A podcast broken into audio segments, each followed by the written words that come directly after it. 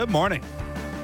Welcome to Jays Talk Plus. I'm Blake Murphy. Fun, fun, fun weekend of Toronto Blue Jays baseball. So close to being a sweep down at the Trop. This being a team that came into this series about 50 and 100 over their last 150. I think it was 52 and 99 over their last 101, 151 down at the Trop, 100 points of OPS worse than they are everywhere else. Yes, they'd been okay there earlier in the year, but if you are a longtime Toronto Blue Jays fan, or even just a Toronto Blue Jays fan of recent vintage, you are, if not afraid, then deferential to Tropicana Field and the Tampa Bay Rays who play there. As it turns out, the Blue Jays look just fine. They win six to two on Friday, one of their better, kind of more complete outings of the season. Little bit of offense. Great start from Chris Bassitt, Good job from the bullpen, including a four out save from Jordan Romano. Saturday rolls around, down big early. And we know how that goes for this team. They don't have the offense to come back after after something like that, but they do. They come back, they take the lead. Uh, ultimately, Jordan Romano blows a save. Some criticism uh, of the Romano usage there, pitching with a cracked fingernail, pitching the day after he got a four out save, not coming out of the game for a lefty lefty matchup with Tim Mayza ready to go in the bullpen. What are you going to do? They lose that one seven six. They go into Sunday. Yusei Kikuchi, the ace on the hill, uh, looking for a series victory, and they get all sorts of offense. And it's a game we haven't seen the Toronto Blue Jays play a lot this year. We've seen them get offense in bunches late in games, um, not very often do they put up big offense early in games. In this one, they got a whole bunch going, even though Yusei Kikuchi wasn't at his best. George Springer hits it inside the park home run. He then gets a, a terrific assist to throw Curtis Mead out at second base. Then he makes a diving catch uh, and pops up quick enough to keep the runner from scoring uh, sac fly style. The Rays continued to add on a little bit as the game went on, but in something the Blue Jays haven't done a ton this year, they continued to add insurance, add insurance. We got what's been very rare Bo Bichette and Vladimir Guerrero Jr. going back to back with home runs. Vlad's second of the game. The Jays hit five homers in the series. So they end up winning that one nine to five. They take two of three against the Tampa Bay Rays when we lined up what these last two weeks look like, when you line up what the last month look like, when you line up any series against Tampa Bay, you're just hoping to take the series. And you zoom out now, Jays took two series in a row, seven and two over their last nine since getting embarrassed by the Texas Rangers at Rogers Center. And not only did the Jays do what they were supposed to do on the weekend, they got pretty much every best outcome in terms of out of town scoreboard. So the Houston Astros were swept by the Kansas City Royals. Yep. Kansas City swept Houston. Texas swept Seattle. And in that series, you mostly just cared that one team swept the other. That was the best possible thing for the Blue Jays. But you had a slight, slight, slight lean toward Texas being the one to do the sweeping. Uh, Baltimore and Cleveland split a four set. That is relevant insofar as do the Rays have anything to play for this weekend? Uh, Baltimore's magic number in the AL East now down to three. So it seems likely that this coming weekend, Tampa won't have a lot to play for other than making sure you get to the wild card round in good shape with your rotation lined up. They're dealing with a, a boatload of injuries. Uh, some with guys on the IL who aren't coming back. Some with guys we'll find out today or tomorrow if they get put on the IL, like a Randy Arozarena. Um, some guys like Aaron Civale, who they're juggling the rotation to get a little extra rest for. Uh, so that is relevant. Texas is now leading the American League West by two and a half games. And if you're the Blue Jays and you look at Houston getting swept and Seattle getting swept, well, Houston and Seattle now play each other for three. Texas and Seattle are going to close the series, season with four against each other on the weekend. And because those teams all play each other so much, the Toronto Blue Jays are now in a spot where if they go three and three this week, they have locked up a playoff spot. If they go two and four this week, they are almost certainly in. They could technically clinch a wild card spot as early as Wednesday. And as we've discussed, you don't have a strong preference between wild card 2 and wild card 3. So the earlier you clinch, the easier it is to spend the weekend saying, "Hey, you know what? We're focused on the wild card. Let's set up the rotation. Let's get a a guy a rest day here, a guy a rest day there, things like that." So the Jays are in a great spot. They are now 87 and 69. They are two and a half games up on Seattle for that final wild card spot. And according to Fangraphs, their playoff odds this morning are at 97.5%. More important than any of that, when you look ahead to what the wild card series could look like Tuesday, Wednesday, Thursday of next week, they got some feel good moments down at the Trop. Keegan Matheson of MLB.com, of BlueJays.com, joins us now. Uh, Keegan, you are Mr. Tropicana Field. The Blue Jays won a series there and they won it in pretty impressive fashion. A lot of good stuff happening. Uh, I have a couple possible explanations for how the curse was broken to throw at you. But before we get to that, how are you feeling uh, a weekend at your favorite place in baseball? I feel calm. I, I feel centered. I, I feel everything that I do not feel at other stadiums, especially this deep into the year, Blake. You know, this is not my best version of self. and let me tell you, the Trop is like a weekend at the spa. It is calm. It is mostly empty. It's like playing baseball in a carpeted basement. You know, everything is soft and muzzled and uh, it, it's quite the spot. Uh, I, I think the guys like to give me a hard time for my love of the trop. I, I think day two, Schneid's opened our uh, pregame press conference by asking me how I infer, uh, enjoyed my first day there. So it's uh, I'm, I'm glad it's become an identity because it is baseball's cathedral. It's uh, it's certainly something. I don't know that everyone uh, would agree with you, but we we might see a bunch of it in the in the coming weeks here. Yeah. So before we get to that, I, I want to throw a couple of these possible explanations at you. And, and, the real answer is well, the 2007 Blue Jays have nothing to do with the 2023 Blue Jays, and they have nothing to do with the 2014 Jays, etc. But it has felt like a weight's been lifted this year down at the Trop. And I want to rapid fire throw a couple potential explanations at you, all right? Hit me. All right. The first one is they acquired Kevin Kiermaier, and even though Kevin Kiermaier only has a 513 OPS in the games where they've gone back to the trop this year, taking a key piece away from the team that had frustrated you so much went a long way to righting the ship. And he's a he's a piece that really plays to what the Rays are and have been mm-hmm. over the years. The the Rays, what they do to the Blue Jays at the Trop. Yes, it's Tampa being very good, but a lot of the time, it's Toronto screwing up. And this team, in the, in the most basic of terms, is built to screw up less. That's what pitching and defense means. You're shooting yourself in the foot fewer times. That's what's made the Rays great. And it was kind of a weird, freaky Friday, Blake. Even in that game two, before it was blown late, it was kind of like the Blue Jays were playing the Rays game. They were the team that was blinking last and not making that mistake. Kiermaier is a big part of that. When you have one of the best defensive center fielders in decades, things get a little easier out there.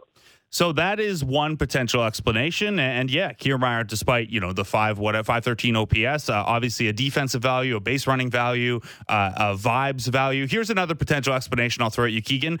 Uh, the Grinch who stole Christmas style. Your undying love for the Trop has just uh, caused the hearts of the Blue Jays to swell and get more comfortable there. It could be inspiring, you know, because these uh, these 26 now 28 players uh, the coaching staff, poor John Schneider, who has to listen to me ask questions twice a day, every day for 300 days. You know, they probably sense a bit of a difference. Why is that cranky bearded guy suddenly uh, have a bit of a spring in his step? If even that guy can perk up, then maybe we can too. Okay, here's another potential explanation. Uh, the curse, or whatever you want to call it, isn't broken at all, and this was a rope a dope on the part of the Tampa Bay Rays to lull the Jays into a false sense of security for a wild card series next week. I, I love a narrative drama. I love it. That, that next week somehow the Rays will have called up another prospect like Junior Caminero, a guy they got for a reliever who's been DFA'd, and now he's the future of their franchise. I don't know how they keep doing it, but um, I think the rule, Blake, should be that if the Rays try to trade for one yeah. of your prospects, just promote him to the big leagues. I don't care if he's in single A. If they want him, just send him to the big leagues. Yeah, there's no explanation for trading with the the Rays at this point, and obviously, you know, you you have to try to do what you think's best for your team. But at least if it's something where like you're making a trade for just 40 man depth, a guy who you don't have high hopes for long term, uh, a guy who's going to be DFA'd in six months, yeah, maybe maybe just uh, hold off on that trade. So Keegan, those are some explanations. In seriousness, though, it is if things ended today, the Toronto Blue Jays would be playing the Tampa Bay Rays in a wild card series. There are six games left to go. A lot can happen. Tampa Bay is more or less locked into the wild card one spot. Uh, Baltimore's magic number in the AL East is down to three at this point. Now the Toronto Blue Jays could fall to wild card three, or they could fall out of the playoffs entirely. But right now, there's a little bit of insulation there. So it, it is possible and perhaps even likely at this point the Jays will be visiting the Rays in the wild card series. Now, jokes aside about the Trop and your happiness there, when you look at the Tampa Bay Rays team that the Blue Jays just saw this weekend, there is obviously a lot of danger there in the lineup. They were able to put up some good numbers. They were able to get to Jordan Romano on the Saturday and things like that. But they're also have an entire starting rotation worth of pitchers on the IL. Randy Arozarena is banged up now. Uh, the reason they're calling up a Junior Caminero or old friend Raimel Tapia is because other guys like Brandon Lowe are hitting the IL. Um, obviously, we we all have a level of respect for the Tampa Bay Rays and their particular brand of baseball. But when you look at the version of the Rays that the Blue Jays played this weekend, um, how how strong a team do you think that is? How big a gap do you think it is between Tampa Bay and another potential playoff opponent? I think it's brought Tampa Bay down to the level of who they'll be playing. Still a very good team, obviously even if they had five more injuries, they would figure out a way. But these are major, major players who are injured. These aren't just guys. And the truth of, of the postseason in MLB that we don't want to admit out loud, but it, it's not always about being the best team. It's about who's left. It's about being healthy at the right time. It's not about being the best seven month team, capital B, capital T, best team. It's about having it together at the right time. And so much of that is health. And the Blue Jays have been so, so healthy this year. Yeah, they've had some nagging things. Vladdy's a good example of someone who's had some nagging things along the way. Even Bo Bichette with his knee and then quad injuries. Yeah, those sucked at the time. But this team is healthy right now. And the Blue Jays rotation, I think, has been at the forefront of that. Uh, when you look at Gausman, Berrios, Bassitt, and Kikuchi. When I when I talk about rotations now, Blake, I almost just look at the top four, given that a five spot is such a revolving door for teams. But the Blue Jays have over 700 innings from their top four. They are number one in baseball by a good bit over Seattle, and that is so important at this time of year. Those starters have been so good. The Blue Jays lineup is healthy and they have a bit of momentum now at the right time. You know, there are still flaws, sure, but at this point, that's for us to worry about in November and December and fill an off season with. The Blue Jays are playing good baseball at the right time, and they're healthy. Health is not exciting. It's not something we fill radio segments with, but man, oh man, uh, credit to this rotation. Uh, credit to the Blue Jays training staff, which is probably something I do not say enough, but for keeping a veteran rotation. These guys aren't 22 years old. These guys are 32, 34, and putting up career highs in innings. This is unique. And man, oh man, uh, the Blue Jays rotation, health wise, the last couple of years has spoiled people. Normally, we are talking 10, 11 names deep, and they have been really, really healthy. They sure have, and obviously that's uh, that's most prominent on the starting rotation side where you know we kicked around the stat a bunch last week. They're the first team since 2019 to have four starters go 30 starts even. And yeah they're, they're they might not have a, a, guy blow past 200 innings. We'll see in the last chris bassitt start here. Um, but yeah they, they've been they've done a good job uh, in managing that. So on the health front I wasn't going to go here just yet, but while we're there, uh, Brandon Belt sounded like he was ready to go yesterday. There's an off day today. They'll be back at home for six. Uh, Keegan, what was the latest on Brandon Belt down in Tampa Bay? Yeah, so Belt was able to hit off the high velocity pitching machine, they call it, which is closer to simulating a game. You're, you're seeing actual fastball velocity. You're not just hitting off of a tee or taking batting practice, which sometimes can't be as helpful. So he is very close. Um, it would not surprise me at all if he was activated tomorrow. I'm very curious where it does go from there if he is activated. Now, if that's the case, Schneider said he does like to keep some speed on the roster. Maybe that bodes well for Cam Eden for a week. Maybe it bodes not so well for Spencer Horwitz. There could be some overlap, even though Horwitz has played very well. But Belt coming back, it's one of those awkward questions late in the year because you have a lineup that's working right now. Belt has been such an important part of that and is such an important part of that clubhouse. But do you throw him right back in for the final six games? Do you DH him for three or four to see where his timing is at? Because I, I think you need to get a feel for where Belt's timing is and how sharp he is, what role he's going to play on that postseason team, whether it be an every single day starter or matchup based, maybe a bench bat type of guy. So, very good news for the Blue Jays, but I don't think we know just yet for the next few days what that news will look like in terms of a lineup and there should be opportunity for Belt to get some plate appearances. Uh, the way the rotation currently lines up for the Yankees, we'll see if they tweak it or anything like that. But they will miss Carlos Rodon the way things look uh, right now, and then Tampa Bay does not employ a left-handed starter. If you're looking ahead to the postseason, Tampa Bay and Minnesota both do not. Uh, they they don't employ left-handed starters either. So um, certainly they could bring a lefty out, out of the bullpen and chase Belt out of the game for a pinch hitter or something like that. But yeah, I mean a week, Keegan, in your estimation, a, a week here where even if it's DH reps, um, it, that's enough time for the Jays to make a, a pretty comfortable decision about Belt's role in a in a short playoff series, right? It has to be. At this time of year, you can't be all that patient. Uh, yes, we all know that Brandon Belt is a great player in this game. You know what he's done with the Giants, especially in the postseason. So as long as he looks okay, good. He's back. You're comfortable with him DHing in the postseason, being in that lineup. But if you see a guy come back, and this isn't just about Brandon Belt, it isn't just about a veteran, it could be anybody who comes back late in the season and struggles with timing or, or getting back into the swing – you do have to be a little more quick with the trigger when you are talking about a postseason lineup. It's really about what you've done lately, and it's about chasing the hot hand a bit. It's not the middle of May, middle of June, so the Blue Jays will need to see something there. But given Belt's reputation and given how well he knows the postseason, as long as he shows that he is on time, he's making some contact I think that's a big addition to this lineup. And, and when you get Belt back, your bench gets stronger.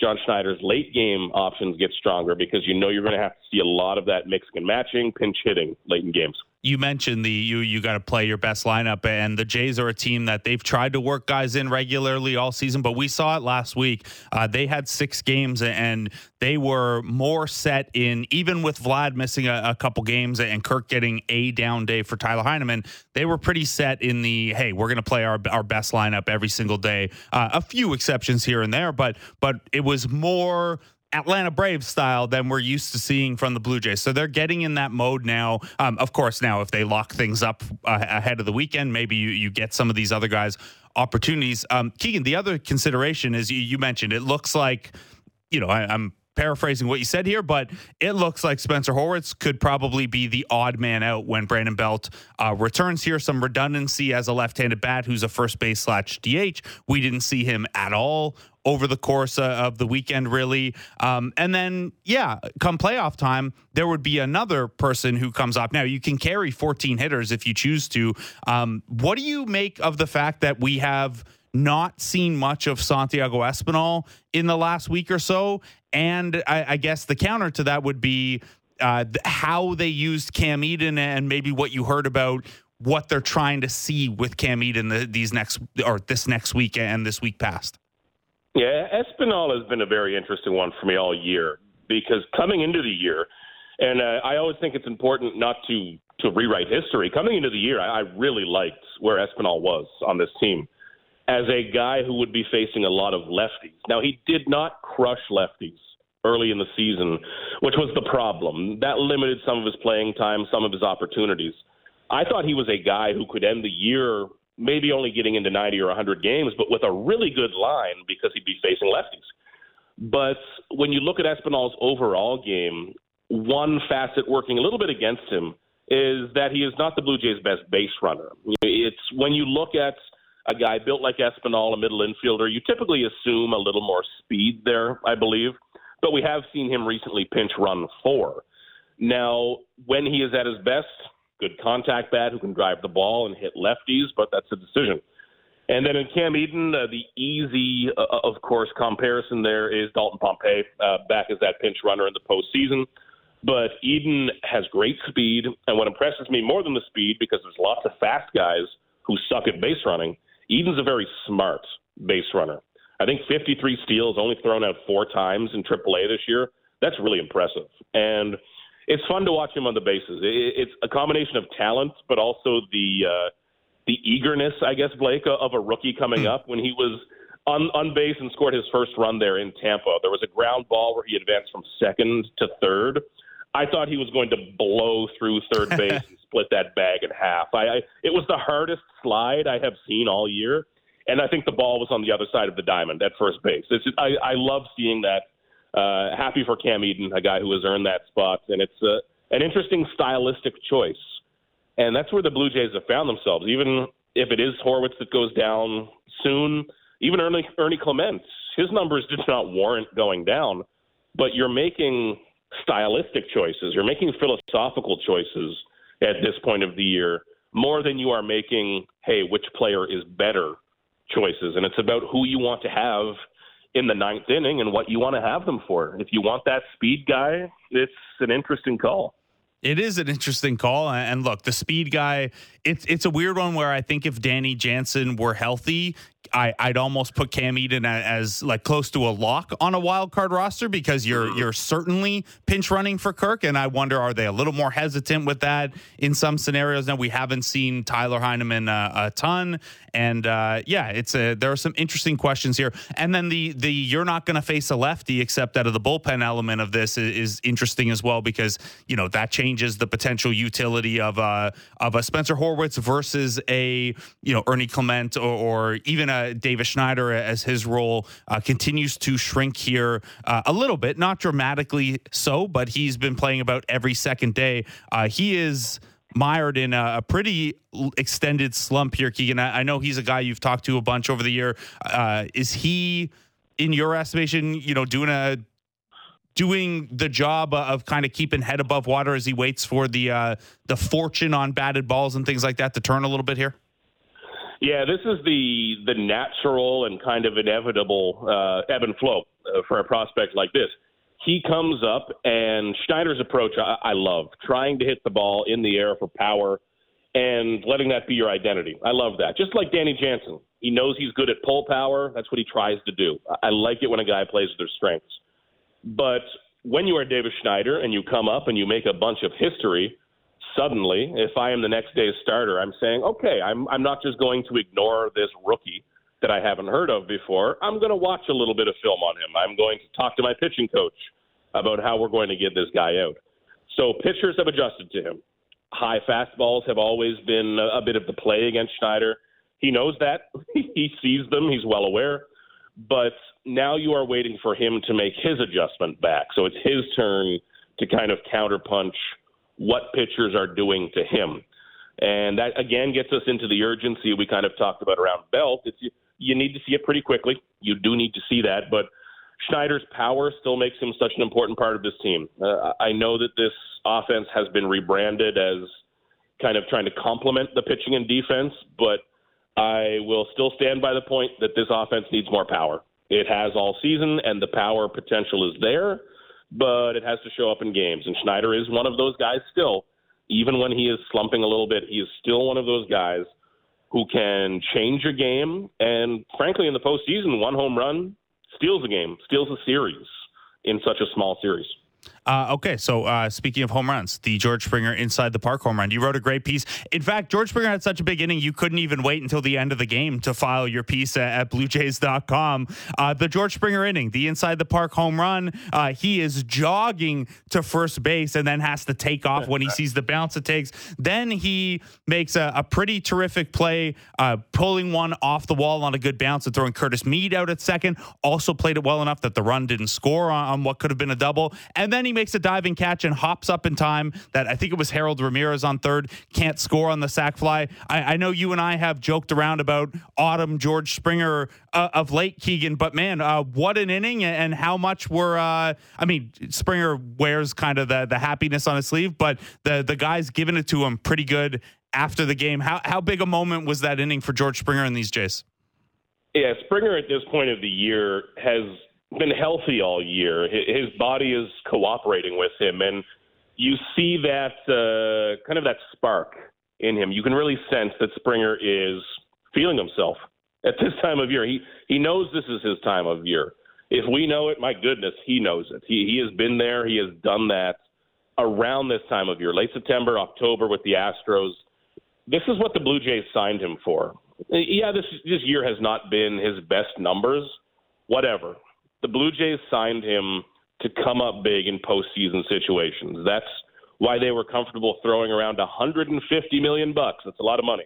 That's why they were comfortable going six years because they knew along the way there would be an opportunity for George Springer to be that guy in the postseason. And at 34 now, Springer is not the every single day dynamic guy doing this, but when you see it, what a special player. What an athlete George Springer is as well. You know, you could put this guy at strong safety, at outside linebacker in the NFL, and he is fitting right in. This this guy is an incredible athlete. And Blake, his speed in right field might not be elite where where it was when he was a bit younger, but his ball skills, like once he gets around the ball, adjusting his body, diving, making awkward catches, he is so good at, at that. He has made so many diving plays and awkward plays in right field this year. And another guy who I have a lot of respect for how he has stayed on the field this year and kept himself healthy. Because if I did one of those belly flops on a dive, you're not seeing me for a month. But he has uh, stayed out there and is playing his very best baseball. Uh, all right, Keegan, last one for you before uh, we let you go here. I know you talked to Chris Bassitt about how he's been able to turn himself into more of uh, maybe workhorse isn't the right word because modern baseball does not allow us for those, but he is on the doorstep of potentially throwing 200 innings here for the first time in his career. He would need seven and two thirds. He is slated to start Thursday. He's gone seven and two thirds or more five times this year, so it's not impossible. When you look at Bassitt and 200 innings, and yes, we're, we're I'm asking this question with a, a, little bit of an assumption that things continue to go well for the Blue Jays and, and they're in a good spot. Um, you know, uh, Mark Buehrle's final start in 2015 is still pretty front of mind when we get to anything like, uh, could you get to 200 innings? How big a goal do you think that is for Bass? I know it's a it's an arbitrary cutoff, kind of, but but it does seem like something he would kind of wear as a, a badge of accomplishment. Absolutely, he he cares about innings pitched very much. Now, not in the sense where he's going to try to overextend himself, and I, I'm quite confident he would say to this question what matters is that we win, et cetera, et cetera.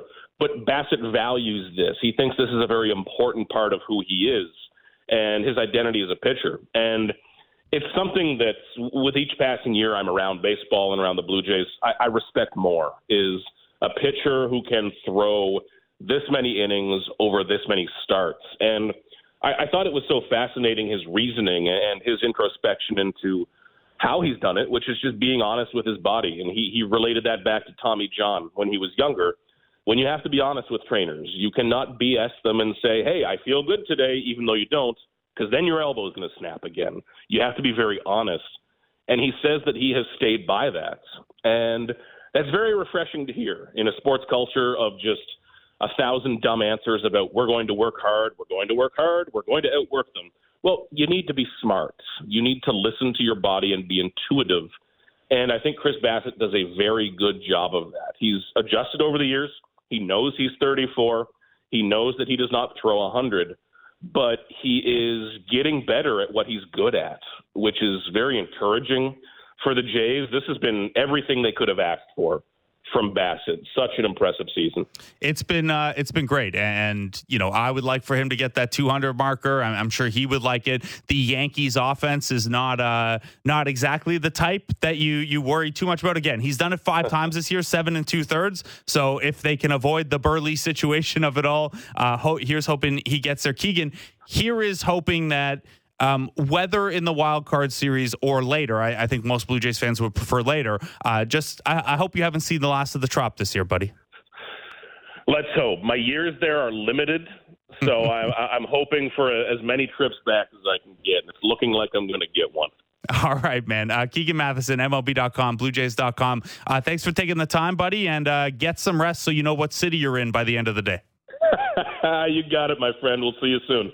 Keegan Matheson, MLB.com, BlueJays.com. Uh, we had a few texts in the text line this morning and, and on Twitter. You can keep those coming to 590, 590. I don't know that we're going to get to sprinkle many of them in today, but as we do, we'll kind of keep them and get to them at some point during the week. Later today, I forgot to tee the show up. Uh, I forgot to tweet the lineup out and all those things. It is a Monday morning for me as well. Arden Zwelling is going to join us in studio for the 11 o'clock hour.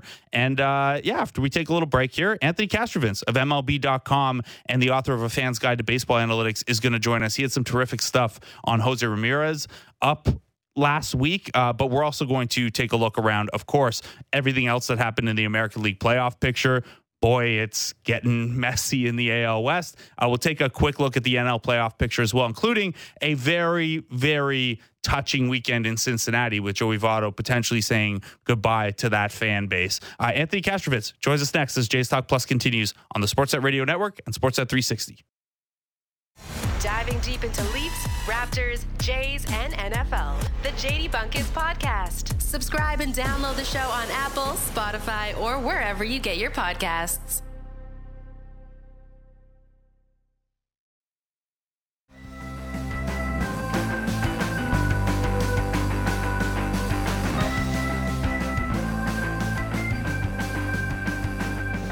Welcome back to Jays Talk Plus. I'm Blake Murphy. Uh, busy, busy weekend around baseball. Not only did the Jays take two of three against the Tampa Bay Rays, uh, the Seattle Mariners got swept by the Texas Rangers. The Houston Astros got swept by the Kansas City Royals. Uh, down in Cleveland, Baltimore split a four set with the Guardians, enough to shrink their magic number in the American League East down to three. Of course, Blue Jays relevant not just for the American League East of it, but the wild card one spot, which uh, the Tampa Bay Rays look very, very locked into. Down in Cleveland, watching a bit of that series, was our next guest of MLB.com, author of A Fan's Guide to Baseball Analytics. It's Anthony Castrovince. Anthony, how are you, man? I'm well. Last week, let's get it going. This is incredible that uh, it's the last week of the season already, but uh, it's amazing how much is still left unsettled, too and I, I, guess that's what Major League Baseball was going for with the format changes, right? Yeah. The extra wild card spot, the the removal of the tiebreaker games. Uh, everything matters in a in a serious way this weekend. There was the NL wild card race, the AL West, the AL wild card race, uh, etc. What, what is front of mind for you heading into this week? What are you most focused on? Uh, I'm fascinated by what's happened in the West, in the AL West, um, and for the Rangers to they have been the most roller coaster team in baseball this season, I think. You know, they've been a you know, on measure a really good team, but they have had some very long stretches where they are not a good team at all and really just can't put anything together. Um, and they were in one of those very recently to the point where I, you know I really thought that they were going to miss out on the playoffs, and um, but lo and behold, they go in the final week with a two and a half game lead because talk about getting hot at the right time against the right teams, you know. Um, so it's, it's that's fascinating to me. I, I can't believe how poorly Houston has played at home. You know that has really dug them a, a big hole now um, with, with the two and a half game deficit. They just have finished up a one and five homestand, um, and the Mariners have really struggled in September relative to August. So to see the Rangers in that pole position going the final week is, is really stunning, given where things were just a couple weeks ago. Yeah, and look, I, I, still don't see any of those Mariners relievers coming into games and feel confident they're going to lock it down. But hey, they they have managed to, and it goes a long way when over your last five, uh, this five game winning streak, you've scored 40 runs. Uh, that helps a lot too. Obviously, they got Josh Jung back. Yeah. They got Adolis Garcia back. They have more home runs than any team in the American League. Um, you know, I, I know it's traditional that we say pitching and defense and things like that win in the playoffs, but Texas's ability to hit just about any style of pitcher and put up big numbers via the home run, how much confidence does that give you in their ability to make some noise if they do get in here? Yeah, I mean the postseason it'll be interesting this year um, with the new rules environment, but you know in the in the wild card era, especially. I mean, home runs win games in the postseason. It's an absurd, like 85% winning percentage for teams that out homer the other team. And this team can do that, you know. Um, when when that offense is clicking, it's it's among the best, if not. I mean, the, the Braves had the best offense in baseball, but this is, you know, maybe number two when it's when it's clicking, and uh, that can go a long way. But and the bullpen definitely scares me. But you do have we never know how much managers matter, but they do have a, a pretty good presence there with with Boch, uh, with Bruce Bochy, and um, I know he's this is what he came back for. You know, was to be in the mix this late in the season, and and just the intensity of where every game counts. Every game feels like it counts for two. You know, um, he's really loving that, and he he is pretty. Uh, we we've seen him.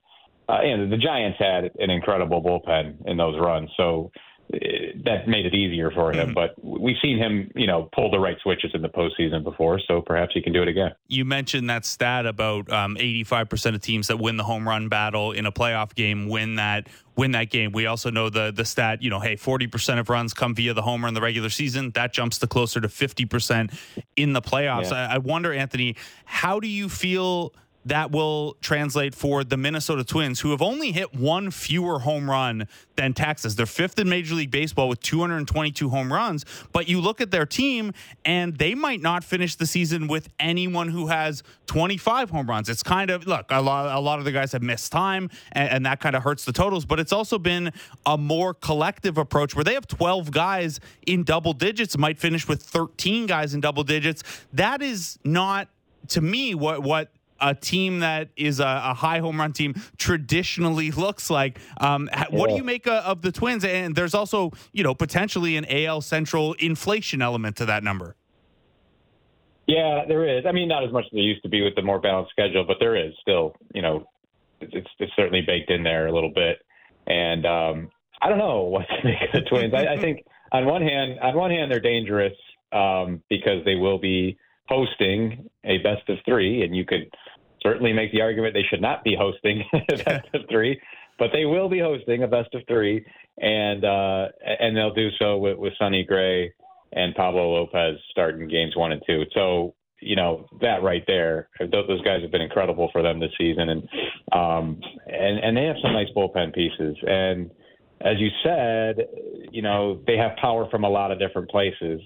And what is the postseason if not um, an opportunity for to expose and really hone in on the guys who can beat you.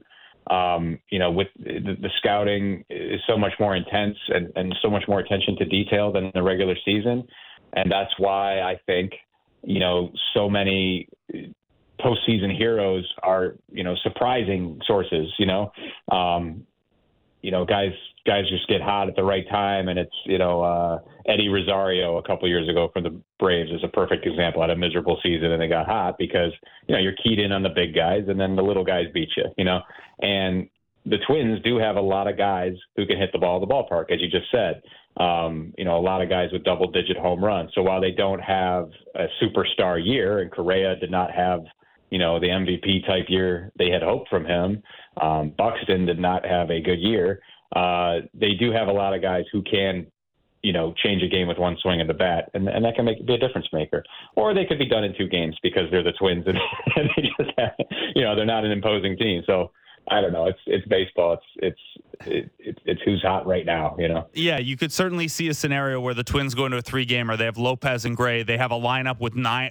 All nine hitters have double digit home runs, and they play off baseball their way. You know, win a couple four two games or something like that. Um, but also, you know, yeah. I, I, was going to ask about the Rays and how banged up they are. We'll get some updates today and tomorrow for, from the Minnesota Twins. Um, they have an injury list that's a, a, mile long right now as well. So, Anthony, uh, again, with the caveat that anything can happen in a three game series. It's the playoffs. Who knows? Uh, when you look at the fact that Minnesota is going to uh, host a wild card series here. Tampa Bay is 11 and a half games better than them in the standings, and they will also host yeah. a wild card series. Um, look, Tampa Bay is real banged up right now. We, have talked all year about their, their rotation missing so many pieces. Now Randy Arozarena is banged up. Um, how just how big a gap do you see between the Rays and Minnesota? Because you know we're heading into a week here where you know, to, to, to Toronto focus this, the Jays could have a playoff spot locked up as early as Wednesday and maybe not care mm-hmm. at all between wild card two and wild card three. Yeah, maybe not. Um, and, and yeah, the Twins are absolutely banged up at the worst possible time. So that's why, you know, for them to be at their best and and and overcome nobody will be expecting much of the Twins, regardless of them hosting that series. Um, they they certainly need to be in a better health position, and you know Royce Lewis was a huge jolt for them, and um, you know he's he's dealing with a hamstring, and they hope to have him back for for the postseason series.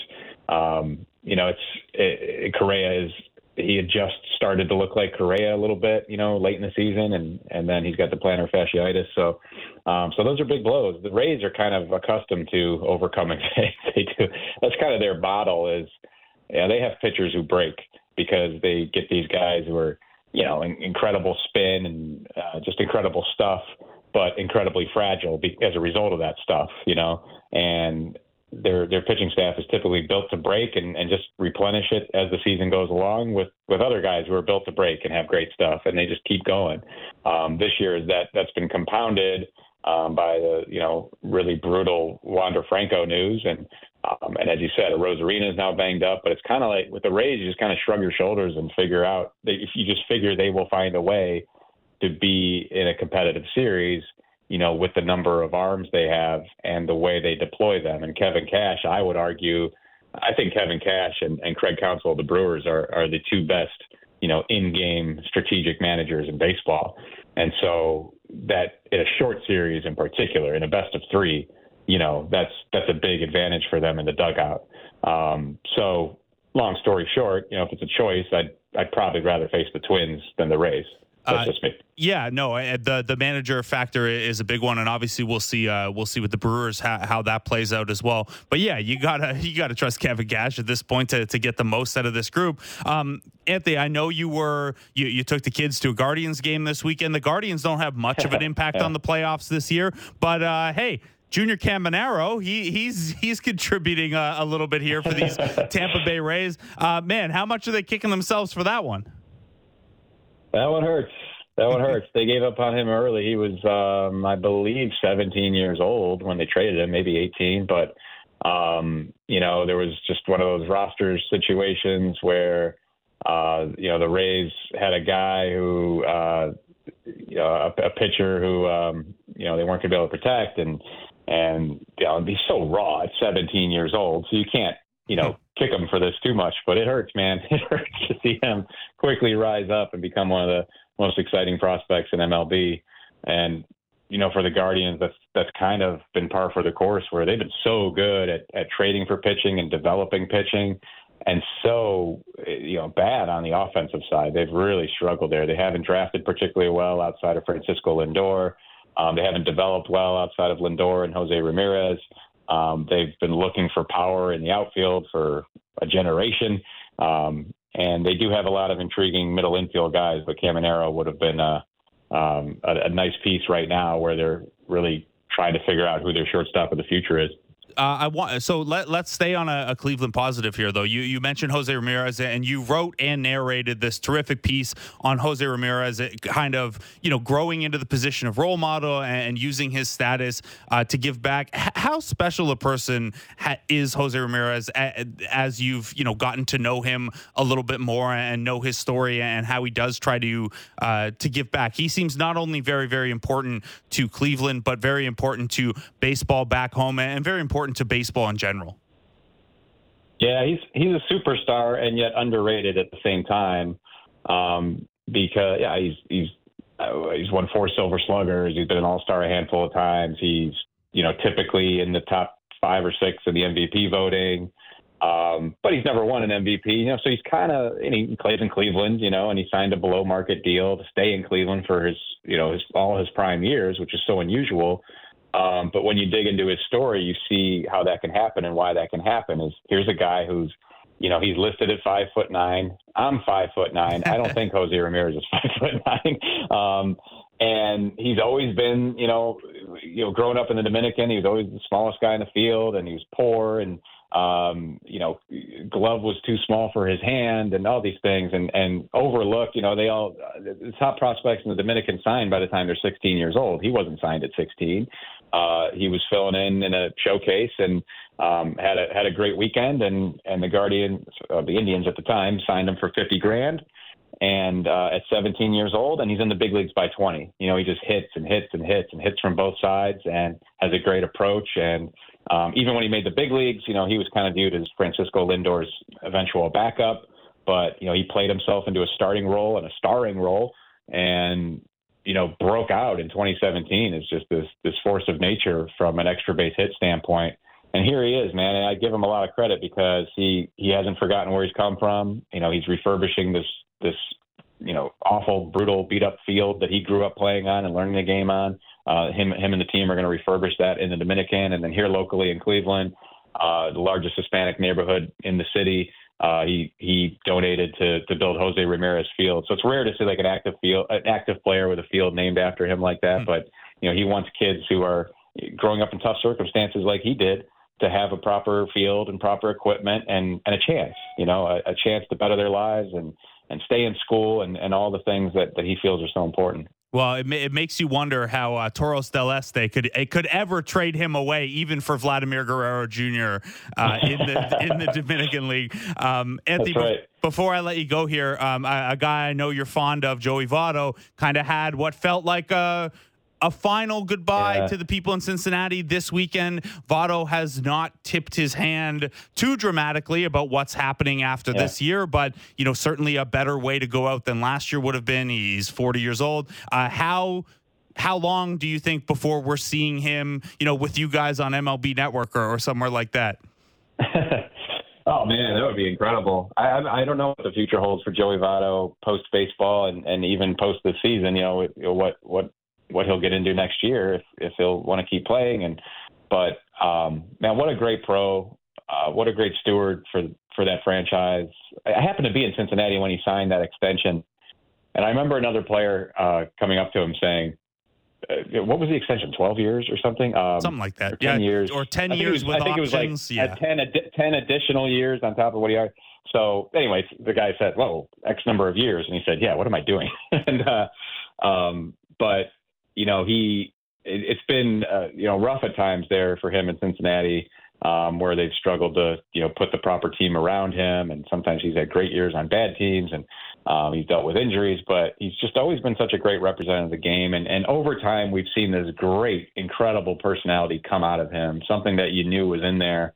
Um, based on interactions with him, but he's been more comfortable showing everybody that and very insightful. You know about he's got incredibly scientific approach to hitting. Um, he has remade himself along the way, and that's not easy to do. It's just turn on the switch and say, okay, I'm going to be a power hitter now because the game is about power, and he just did it um, late in his career. Um, you know, just you guys should be proud to have to have birthed him up there in Canada because he's he's just he's everything you want in a ball player, and it was great to see him have that moment. And then in true Votto fashion, you know, some humor mixed in where he says, "All right, I got to go hit now." um, after the long uh, ovation, so yeah, I was glad he got that moment, and I don't know what the future holds for him, but it'll it'll be bright in whatever Joey decides to do. I know that. Yeah, I agree with the agree with you on that, and yeah, the the humor too in the in the post gamer of hey, you guys almost made me cry, but there's no crying in baseball, and yeah, hamming it up, hamming it up a little bit. Uh, the Reds are two and a half games back in that spot. Their their magic number for elimination is down to yeah. four. Uh, Arizona, Chicago, and Miami all separated by just a game and a half there for uh, for two spots. Do you have a, a lean on that one? Do you have a, a sense of who you think's going to emerge? Everybody who asks me that, I give the same terrible answer, which is whoever plays well the last week. and that's just because, and I know that's an easy answer and it's not analytical at all, but in this case in particular, those are all flawed teams. You know, mm-hmm. they are here for a reason. They are in this battle for a reason. I can pick apart every one of those teams. And um, you know, the the Reds had an absolutely brutal weekend, you know, blowing a nine nothing lead to the Pirates and that you know that felt like a death blow for them. You just can't lose a game like that in this environment. Um, it'd be really fun to see the the the uh, Marlins pull it off, you know. But um, I went into the season really liking Arizona, really digging like how their style of baseball could play up in this environment. and in in some stretches it really has. They had a terrible you know midseason, but um, you know I, I think they're going to pull off a spot. I really do, and you know, the, the Cubs are probably the better team than the Marlins, so they should be able to hold them off.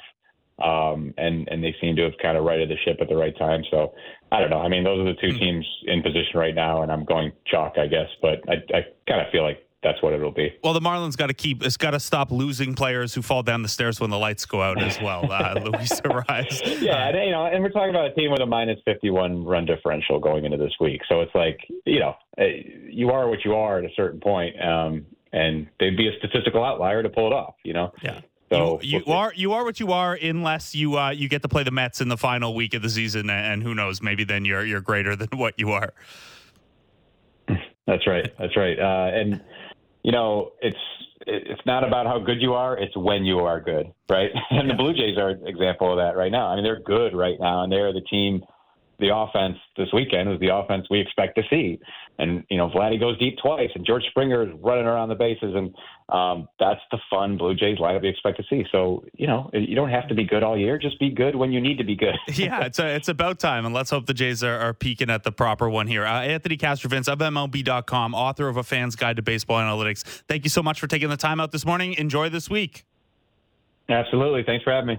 Anthony Castrovince, MLB.com, Cleveland based, a really, really great feature written and narrated on Jose Ramirez uh, the other day over at MLB.com or Guardians.com. Make sure you check that out. We're going to take a break.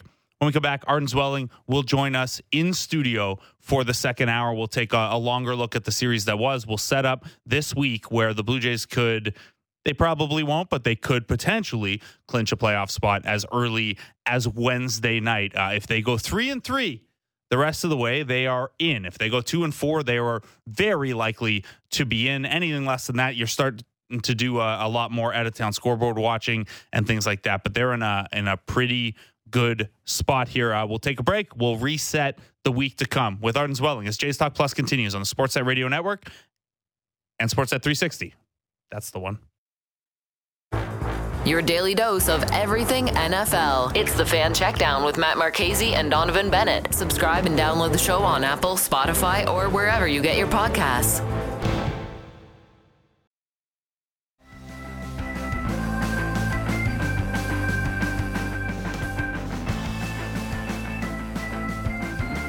Welcome back to Jays Talk Plus. I'm Blake Murphy joined in studio for the next hour by Arden Zwelling. Arden, so a uh, little background. I get in usually two, sometimes two and a half hours before the show to prep. And today, Arden is Arden beats me in here. He's coming in bef- just as I'm coming in. Uh, man, how do you have energy? Any energy left after uh, a marathon training session like that? Well, I'm an early riser, so whether I want to be or not, so I'm typically up kind of like this isn't like a rise and grind thing. It's just when I wake up, I swear to God, just in the five o'clock hours. So like I'm up and I've got my coffee and I can only sit around and read and do nothing for so long. So that's why I'm in pretty early. Well, especially last week, you you were you had less on your plate and you were telling us about the you know the menial tasks and things like that. Uh, the weekend was also a big one in the Rugby World Cup. Are you are you fully caught up? If I if I bring up the Rugby World Cup right now, I know the results. Okay, because of these damn group chats that uh, you know just uh, are the bane of my existence. But yeah, I know the results, okay. but I haven't seen the the actual play. Okay, because there was a big one Saturday, right? Ireland, yes. South Africa. Absolutely, I watched the first twenty minutes of that, okay. and I haven't seen the rest of it. But it looked like a pretty good match. Well, if you're not caught up after a weekend where you weren't working the games, I don't know that you'll be caught up anytime soon because I don't know if you've seen, but the Blue Jays are probably headed to the playoffs. They're in a spot now where they're two and a half games up. Uh, three wins this week would guarantee a playoff spot. Probabilistically, two wins gets you in. Uh, how you how are you feeling? How how do you size up this week, given that there's a little bit more comfort than maybe we expected at this point. You're just trying to clinch as early as possible, really, and trying to inch up the point where the rest of the games are irrelevant and you've secured your postseason position. You're not going to be hosting a wild card. Mm-hmm. Like that's the one thing that I think is worth pushing to the end for, even if you have clinched postseason, is hosting the wild card series. Blue Jays can't do that. Seven so, and a half back they're going somewhere, whether it's Minneapolis, St. Pete, outside possibility of Baltimore, but very likely one of those first two.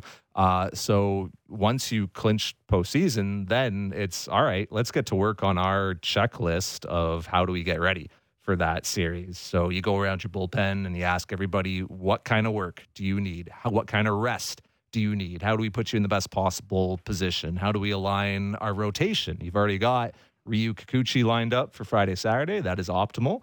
Push back Kevin Gausman off of Sunday. You call up Bowden Francis. You're throwing him and Trevor Richards and whoever else on the Sunday. Hey, who do we need to get exposure to certain game situations? Do we want Cam Eden to attempt a stolen base? How many plate appearances do we want to get Brandon Belt?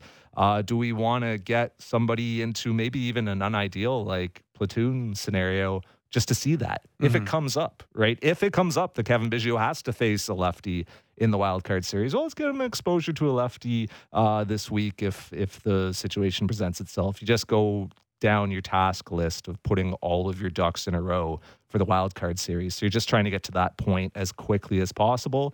Good way to do that would be winning two or three against the Yankees and getting some more help on the out of town scoreboard. Yeah. So there is a scenario where, and it's not the likeliest scenario, but it is possible that the Jays could clinch a playoff spot Wednesday. Now, I think because of game time starts, they actually wouldn't know on the field that they clinched Wednesday. They would find out uh, about an who knows, maybe it's a, another 13 inning game and they do find out on the field. Um, but Arden, you're going to be on the call all week. Uh, you're doing the broadcast with Ben Wagner on the Sportsnet Radio Network uh, for the Yankee series, for the Rays series. Um, this is a bit of uh, you know inside baseball but your prep over the next little bit what your week looks like versus what you do if you're writing or, or, doing tv how does that change for you this week? Same. I mean just getting familiar with the bullpens and the matchups how you know new york it helps that they just played new york and tampa so we've seen it. Uh, just how they like to deploy players With, in new york's case it's kind of familiarizing yourself with some different players that you haven't necessarily hmm. seen before because they're blooding some younger guys. But hey, Tampa, I mean, they keep having stars like drop like flies. So Tampa even is having some some new players that maybe you're not familiar with uh, coming up and, and playing in big spots. So just yeah, familiarizing yourself with uh, the lineups and the deployment and learning as much as you can. A lot of looking at the Scranton Wilkes Barre uh, stats from the year as you get ready for uh, some of these Yankee guys. Uh, Estevan Florial in there every day now, and Austin Wells catching most days. Yeah, it's a little bit of a, a weird Yankees team at this point. The Jays, by the way, uh, maybe the Yankees juggle this. They haven't announced their starters yet, but on on turn it would be Michael King, Gerrit Cole, Luke Weaver. So uh, once again, the Jays don't see a lefty. They're not going to see one against Tampa Bay. They would not see one against Tampa Bay or Minnesota in the wild card round. Um, so when it comes to Tampa Bay, you mentioned if the Jays lock up a spot, they'll have their checklist of things to do. Tampa Bay is probably before this weekend series going to know that they're locked into wild card one. Uh, the magic number for the Orioles to clinch the AL East is only three. So by the time Friday rolls around, uh, we'll probably know that the Orioles have won the East and Tampa doesn't have anything meaningful to play for. Um, how how weird do you think that series is going to be? Where like I, am I'm, I'm sure there are times in the past where a team has played an, an, opponent late in the year, the final week of the season, and then played them again in the playoffs. But six of the last nine, including the last three, right before you play them in the postseason. Look, you can't you can't use a 40 man roster uh, for those games. You can't play guys who aren't going to play.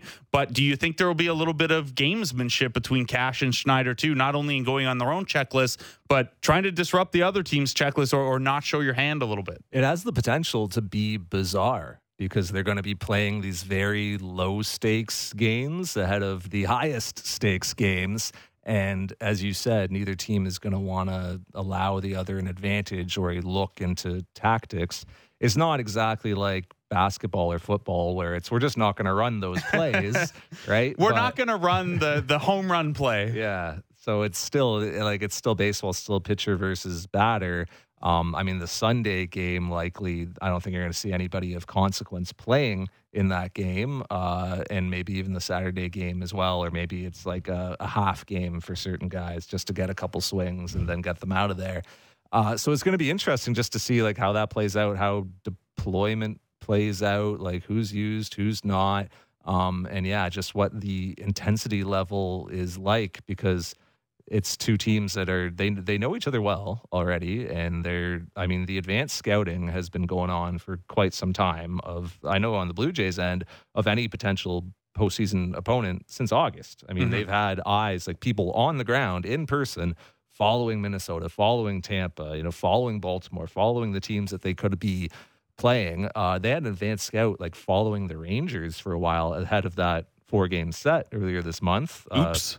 Yeah, I don't know if that comes down to advanced scouting when you get throttled by like 28 runs or whatever yeah. they were, but so like you know, it's it's these teams have a very good idea of each other and what each other likes to do. So yeah, I don't know how much like the tactical stuff will come into play in that mm-hmm. odd weekend set if they are playing each other, but it is going to be just an interesting scene considering what we are, you know, anticipating. Here's the nice thing about this year's schedule is you close at home, so you don't have the potential for a rainout on the second last day of the season. Then you got to play a doubleheader in meaningless baseball on the final day, like they did last year, where you know you only get one extra guy. They had to play a doubleheader right before the playoffs bit of a weird one. Uh, we heard that day because of how certain relievers were used and stuff. Um, it, it's a little bit of look, someone has to pitch the nine innings, but guys have a little bit of input in terms of, uh, you know, if they're going to get into a game, how much they want to get into a game, how, how much are those couple of days going to be like look like you said the bowden francises of the world maybe a, a, nate pearson of the world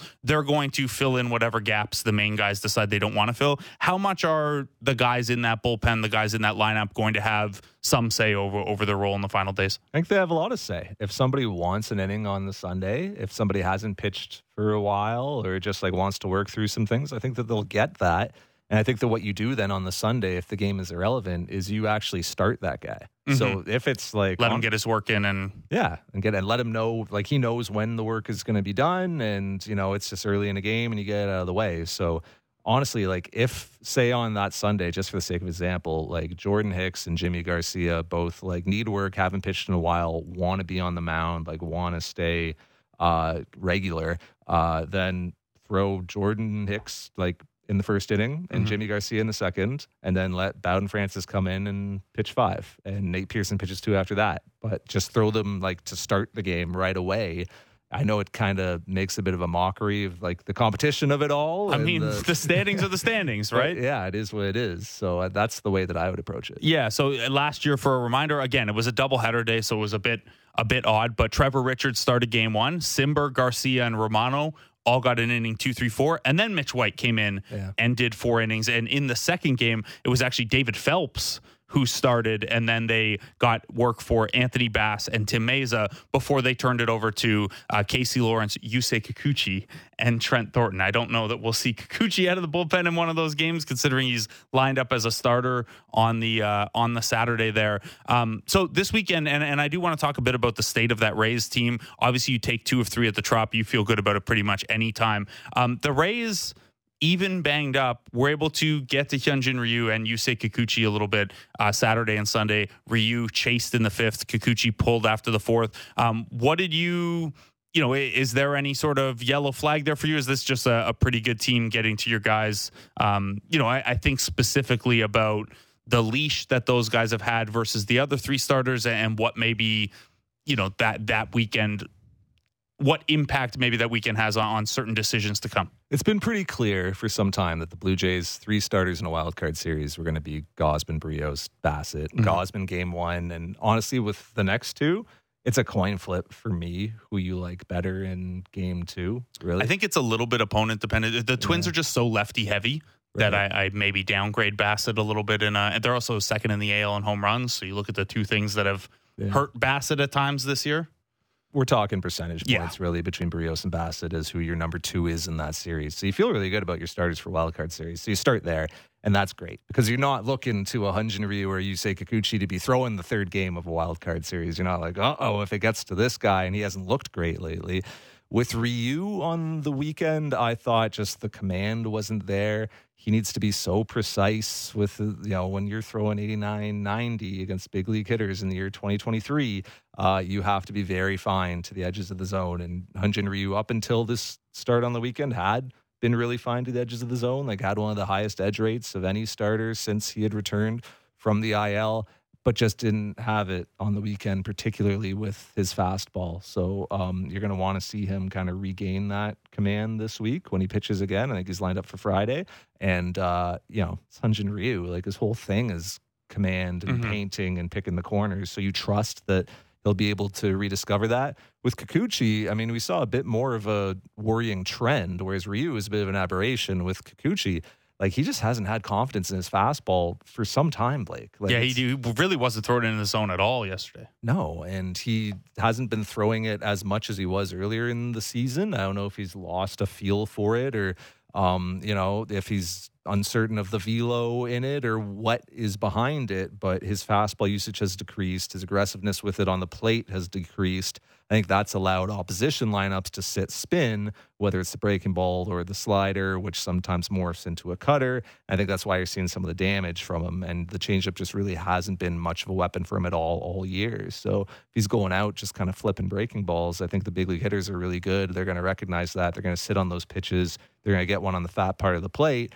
and they're going to punish it. So you want to see Yusei Kikuchi get back to trusting his fastball um, I don't know what needs to happen to get him there, but instead, you know, on the Ryu side, it's a bit of an aberration with Ryu. Or on the Ryu side, it's a bit of an aberration. On the Kikuchi side, it's now a bit of a trend, which is definitely worrying. Yeah, and of course, he looked obviously very, very good in that Yankees start that he came out of early with the the trap cramping or, or spasming. Um, but you look at the last seven starts, 524 ERA, and that's after taking away a whole bunch of unearned runs in the Colorado game where he didn't pitch particularly well either. And even if we're willing to say, hey, Coors Field, your breaking ball doesn't break the way it does, whatever, um, you know, this is a seven game stretch now where the ERA is at, at 524. So in terms of who would pitch in, in certain playoff scenarios, you deal with the DS once you get there. That's a five game series. Uh, that's a another bucket of problems that we won't even we won't count that far ahead uh, at all right now. In a three game wildcard series, though, if bassitt is your number three or or number two, however it shakes out, um, are you given that he hasn't pitched in that role this year but has pitched in it last year? Are you making Yusei Kikuchi available to you out of the bullpen as a as a third lefty in a in a situation like that? You mentioned the Twins being lefty very heavy. lefty heavy. Yeah, I mean, Yusei Kikuchi could have some utility out of the bullpen if he's like willing to make that change in role, and if he's adaptable and he feels like he can take on that challenge. Because you want to have that conversation with him. You mm-hmm. don't just say to him, "Here's what you're doing now." Like you sit down with him and you say, "Hey, here's how we envision you." Like helping us in the wild card series, would that be okay with you? Would you be cool with those routines? How's your arm feeling, your body feeling, etc. Um, and then, yeah, I think that that would make some sense for the Twins. Maybe not as much sense for the Rays. Yeah, only three lefties on the Rays, and only two you're really worried about at all. And you've got Mayza and Cabrera. Comes down as well to where's your confidence at into Mayza and Genesis Cabrera. Mm-hmm. I would assume it's pretty high into Mayza. I think with Genesis Cabrera, it's a little bit more vi- variable, right? Because yeah. we've seen lately he hasn't been as consistent with the zone. Uh, and that's something, a problem that plagued him throughout his career, honestly, but certainly like the first few months of this year. That's why he's no longer a St. Louis Cardinal. Came to the Blue Jays. They helped him get in zone like a lot more consistently. Told their catchers, hey, just set up middle middle. Told him just have the intent of throwing your pitch middle middle and letting it the action on it carry it to the edges. I don't know if there's something mechanical or something that needs to be kind of adjusted to get him back to being in the zone more often, but that's something that you want to find out this week see where's your trust level at with him so that you know, hey, we have two lefties in our bullpen that we really trust going into a wild card series. If it's only one in Tim Mayza, well, then that does increase maybe the uh, the possibility, the likelihood of Yusei Kikuchi being a reliever in this series. Yeah, and Cabrera really hasn't pitched much lately. He only pitched once all of last week, uh, so we'll be looking at you know heading into tomorrow. He'll have thrown six pitches over eight days, right. so you you probably want to uh, get him in there and see how he feels and how he looks. Although Tim Mayza hasn't been used much uh, much of late either. Um, I, I know you weren't on the series, so apologies if you weren't locked into the the pitch by pitch. But what did you think of the decision to leave Romano in? Uh, Saturday as he kind of struggled. There was a potential for a lefty lefty usage with two outs, Mayza against Lowe. John Schneider opted to trust Jordan Romano in that spot. He blew the save. Look, I know the the typical thing is everyone overreacts to every closer blown save. He was on an MLB leading consecutive save streak, so probably not a lot of concern there. But the micro decision of hey, Romano's dealing with a cracked fingernail. He maybe doesn't have the best stuff today. We've got our lefty ready for Lowe. Um, what did you make of that decision, or rather non-decision from Schneider? So I think in a playoff game, a different decision is made. Yeah, right. Because like we we all see it, right? We know Lowe's numbers against lefties. Mays is ready. We've seen how Romano's looked on the mound. We've seen him looking at his hand. We've seen the hits that he's given up. It seemed like he didn't have it on that day. He was battling for all those reasons, in a postseason game, I think you make the move. But I think in a regular season game, John Schneider opted, and you can agree with this or not, to trust his closer, to trust one of the best closers in baseball, not only this year, but over like the last three. Yeah. So I I I don't I think that's defensible. like trusting that guy. If you don't trust Jordan Romano, who? Right? Him, Clase, like we're talking like such a Devin Williams is the only guy. Like if we look at win probability added, which is in my estimation our best stat for for relief pitcher effectiveness based on situation and stuff like that. Romano's number one in the league over the last three years, and Devin Williams is the only guy close. we're talking such a small class of relievers who would be you know, Class A. who would be uh, you know just who would earn that that level of trust. So I get it. I think that in the postseason, a different decision is made. Obviously, Blue Jays got burned for it there, but I didn't think Romano executed that poorly either with some of his pitches. Like he just uh, they just kind of found holes, and the Rays did a good job of putting contact on pitches. And yeah, it wasn't like the 99 Jordan Romano that we've seen, but I thought he made good pitches. Uh, and I thought he got babbipped a little bit, but you know, for a guy who was pitching with a cracked fingernail, I was kind of honestly impressed with his ability to continue executing and to pitch through that. Maybe a little bit of experience there that'll be necessary in October because in October, I mean, you're not going to feel your best. And in a wild card series, you might pitch on a back to back. You might pitch three days in a row and need to pitch through some stuff. Yeah, uh, look, if this that's the thing about the new wild card format, right? Is it's a three game series with no travel and no off days. You got to think just about everyone's available all three days. If uh, I mean, you're not saving the the bullets for anything at that point, right? All hands on deck. Yeah. Uh, okay. So this Rays team, they, they got to Romano there a little bit. Uh, credit to the Jays for even coming back in that one. We haven't seen them do that a ton when they get behind in games. Showed a lot Um, of fight in that series. they did. Honestly. They did, and this is a Rays team that you know hung around, and even Sunday they they win by four, but the the Rays kept tacking on runs, and the Jays had to respond with insurance runs. This is a Rays team that you know we'll see what the status of Randy Arozarena is in the coming days. They are pretty banged up. Brandon Lowe on the IL, Luke Raley on the IL. Obviously, everything that's been made uh, of their starting rotation injuries, and now Jason Adam, the closer, hitting the IL as well. Um, this is still a good and deep Rays team. Where are you in terms of the overall quality of this Rays team, though? Because it does look like when you when you add up all the injuries that they've they currently have, it's maybe not quite the 95 and 62 Rays. Obviously, we have to be deferential about just how good they are and Kevin Cash and the Rays optimizing things. But um, are you at all downgrading in your head kind of the overall quality of this Rays team as these injuries kind of cascade? they're not as good on paper as the team that we saw over the first three months, four months, five months of the season. Like clearly, look, they got an all-star team on the IL, right? so like some of the talent that they have lost, uh, other organizations would not be able to withstand like this level of. Four number two starter caliber guys on the Yeah. IL. Yeah. I mean, this would sink a lot of seasons, and it's a credit to the Rays' depth and their Imagine the Jays if four guys who opened the season in the rotation were on the IL right now. Oh yeah, I mean it would be Mitch White, Bowden Francis, Wes Parsons. Wes Parsons. Yeah, it would be guys that a lot of Blue Jays fans haven't even heard of pitching for them right now. Mitch White, by the way, uh, continues to roll. What seven really good starts to end the season? It look, it's this is a diversion, but No, it's fine. look at what happened to Bowden Francis last year, right? Bowden Francis started the year. Velo was down. He was a little bit banged up. Got outrighted off the roster. Any team in baseball could have taken him from the Jays. They opted not to. He stayed in Buffalo, like went down to Dunedin, did some work in the pitching lab, figured some things out with his mechanics, his delivery, got healthier. Velo came up, curveball got better, went to winter ball, pitched well there, came into camp, impressed a bunch of people, and now he's the Bowden Francis of this year, who's been a mm-hmm. really useful big leaguer for the Blue Jays.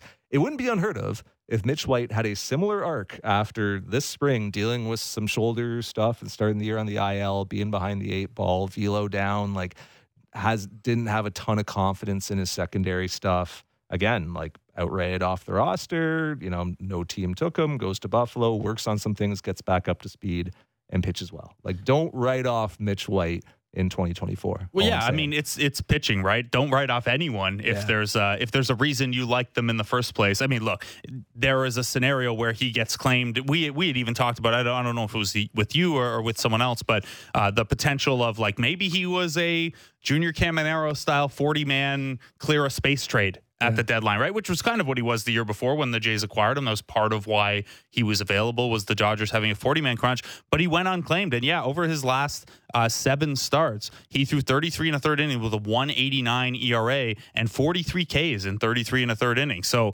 uh, a lot working there. Not enough that you're, you know, putting him in in pen, but clearly still a guy. Uh, I got asked this on Twitter, so I'll just clarify here as well. As someone who was outright assigned to AAA, it was his first outright assignment, uh, so he can't elect minor league free agency this offseason, and he's not Rule Five eligible. So he is in the in the org. So um, that is uh, that is a name, or sorry, he is Rule Five eligible rather, um, like Bowden Francis was last year. But the odds of someone getting Rule Five are. Uh, you know, pretty, pretty, pretty slim. So we'll see how that plays out. Um, Most encouraging thing is the velo. Like Yeah. 97, right? Like we just didn't see that in spring and he like battled some really significant shoulder stuff and tried to pitch through it. Like remember how he was kind of getting injections in spring and on the Mhm. IL and yeah, he should be coming off, but oh, he had a little setback and he's not quite there and then had a pretty like deliberate build up for the year. So he was just behind the eight ball all year. To answer your original question with the Rays, like, I, I don't obviously rate them as highly as I would have in May and June, July, even August. But the thing is, like, whatever the teams are on paper in the postseason, it doesn't matter. right. You know, like, how did the ask the Braves about that last year? Like, ask the Dodgers, right? Like, ask. Oh, the Dodgers who have made the playoffs 11 years in a row now and only one ring to show for it. Yeah, you know, like the you know, ask the Padres, who last year in the postseason I think had as much talent on their roster as any team last year in the playoffs. I mean, it's it's it's a crazy tournament where, and I talk to Ben about this on the podcast all the time. Like in any postseason game, I would not put the odds beyond 55-45 Right. for the favorite, like for the team that you think is better. So like I, I don't know, like pick pick the most lopsided matchup in these playoffs that you could. I think that the favorite is only is no greater than a 55% likelihood to win. It's baseball. It's one game. And Yeah. the sample is small. So like all our projections, like all the trends, all the kind of long sample stuff that we've been analyzing over the course of the year, like that just all gets thrown out and it becomes a crazy postseason series where anything can happen. And if every game is only a 55-45, that means your chances in a series are not are never all that great, especially in a three-game series. Uh, 55-45, you know, you're looking at only a 30% chance of taking both games, even though you're a favorite in both game, right? So, uh, yeah, it gets uh, it gets pretty dicey pretty quick. I We're- thought the Blue Jays were better on paper than the Mariners last year. I think most people did, Yeah. right? And how'd that go? Not Right? very well. You know, we we saw like a lot of series like that last year. Like I didn't think Cleveland was a very good team for the postseason last year, and they won you know their series in two games. Right? Like talk to the Braves. You know, the Mets last year won like 101 games or more, and they were out in the wild card round. It's it's it's a crazy tournament to me. Like the Braves, I think are good, are the best team in baseball, Yep. and they're going to win the most games at the end of the 162 regular season, they should raise a banner, have a parade. We should give them a trophy. We should all celebrate them as the champions of baseball. You are the best baseball team in 2023. You did the best over 162. Congratulations. Go nuts. And then everything that happens after, it's just a fun tournament. And you can throw out everything that's happened before. I mean, that used to be how baseball was, right? Yeah. Like the pen, like there are. I've made this point before, but any baseball movie you watched as a kid was about winning the pennant.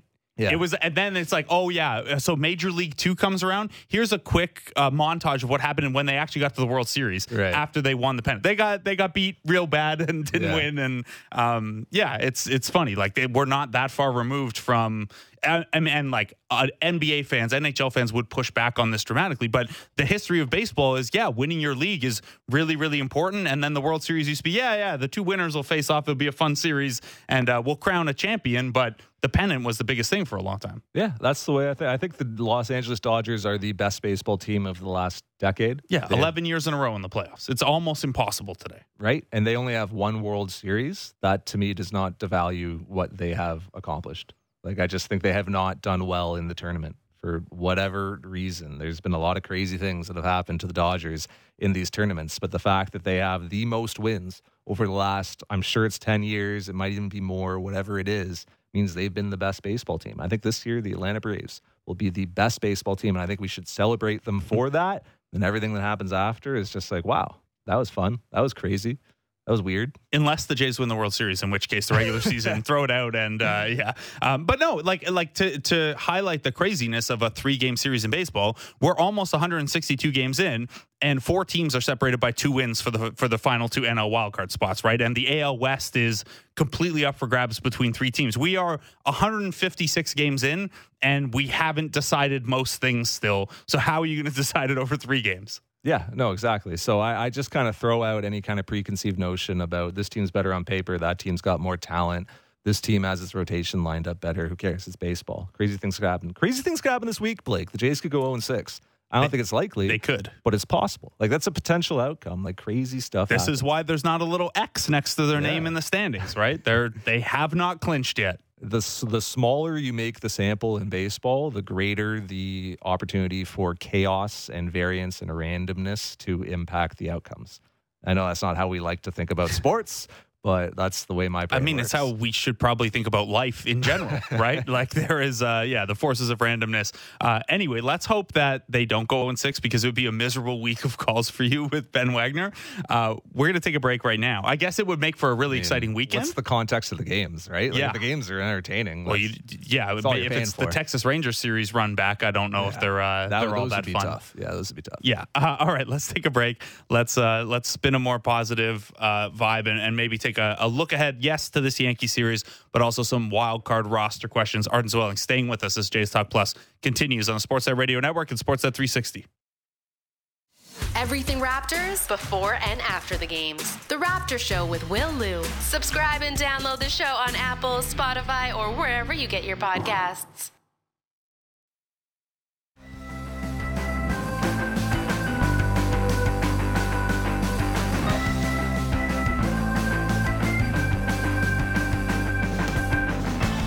Welcome back to Jays Talk Plus. I'm Blake Murphy. Arden Zwelling still with us in studio. Arden is on the call for these last six games with Ben Wagner on the Sportsnet Radio Network. And then, you know, unless the Jays go 0 6 this week, as Arden keeps reminding us, uh, he'll be he'll be down wherever the Blue Jays are for the wild card series. Um, so we we teed up, you know, the the or we kind of took the temperature of the Rays a little bit here, and there's a ton of stuff that can happen in a three game series. Um, but I think Arden, if we can sum that up, is that as we look at the Jays here this week and talk about things like, yes, better to clinch earlier so you can set your weekend up, get who needs rest, rest, get who needs work, work. Um, something that is a part of that current and that thinking process is that there's probably not much of a preference to get to wild card two, right? Like as long as you're in wild card two and facing the Rays, wild card three and facing the Twins, the Jays are probably in a mindset where it's like, well, just get in and then whatever happens, it doesn't really matter between those two spots. Yeah, I don't think it makes a difference in a three game series, whether you're playing Twins or Rays. I mean, you can look at, yeah, the Twins have seen Kevin Gausman well. Like they've had really good approaches against him. But the counter to that is, well, I trust Kevin Gausman to make an adjustment to that because he's really, really good. And uh, we've seen him make adjustments before against teams that have had really good game plans against him. So uh, yeah, I, I just don't think that there's any benefit either way. You just you try to get in, and then you try to line things up as optimally as possible for yourself, and then wherever you're flying after Sunday's game is where you're flying. Yeah, that's it, right? Is uh, where you that's it. Uh, You you can't do too much. And like the Twins are worse than the Rays on paper, and they're dealing with a bunch of injuries of their own. They're also second in the American League in home runs. They've got some, you know, mix and match potential with with how many lefties they have, and they have two Cy Young candidates in their rotation. Which, uh, if we were going to pick anything that moves the needle in a short playoff series, I'd imagine high end starting pitching is probably the thing, right? High end starting pitching and home runs. Yeah. And I know I did this last week, Yep. but and we saw it yesterday from the Jays. They need to find a way to hit more home runs, and they they have. I mean, look at how much better that team looks when George Springer, Bo Bichette, and Vladimir Guerrero Jr. Uh, are all hit it. Well, I mean, yeah, if they if they combined for four home runs in a game, I guess the Jays are going to do pretty good, pretty well in the playoffs. But yeah, it- it's it feels different to put up runs in a hurry. your stars were your stars in that game. And if you're going to succeed in the postseason and go deep, you need your stars to be your stars. You need George Springer to play like George Springer. And like these like guys, these guys have the amount of talent and they have shown an ability throughout their careers to do things like this. Like that's why George Springer is paid what he's paid. That's why Bo Bichette someday is very likely to sign like a 300 plus million dollar contract. I mean, that's why Vladimir Guerrero Jr. was an MVP finalist a couple years ago and why like the entire baseball world outside of Toronto is still incredibly high on him. He is going to be like everyone's like undervalued bounce back pick next year just because of the under the hood stuff the hard hit rate, like the swing decisions, the discipline, all all those things that Vladimir Guerrero Jr. does well. The amount of 380 foot flyouts that he's hit this year. Everyone's going to look at that in 2024 and say this guy is going to break out this year. Like he's going to be that sexy, trendy sleeper pick in 2024. So you need those players to be your best players. you need to hit home runs. Like we have seen this throughout, like not just last postseason, but over the last three postseasons.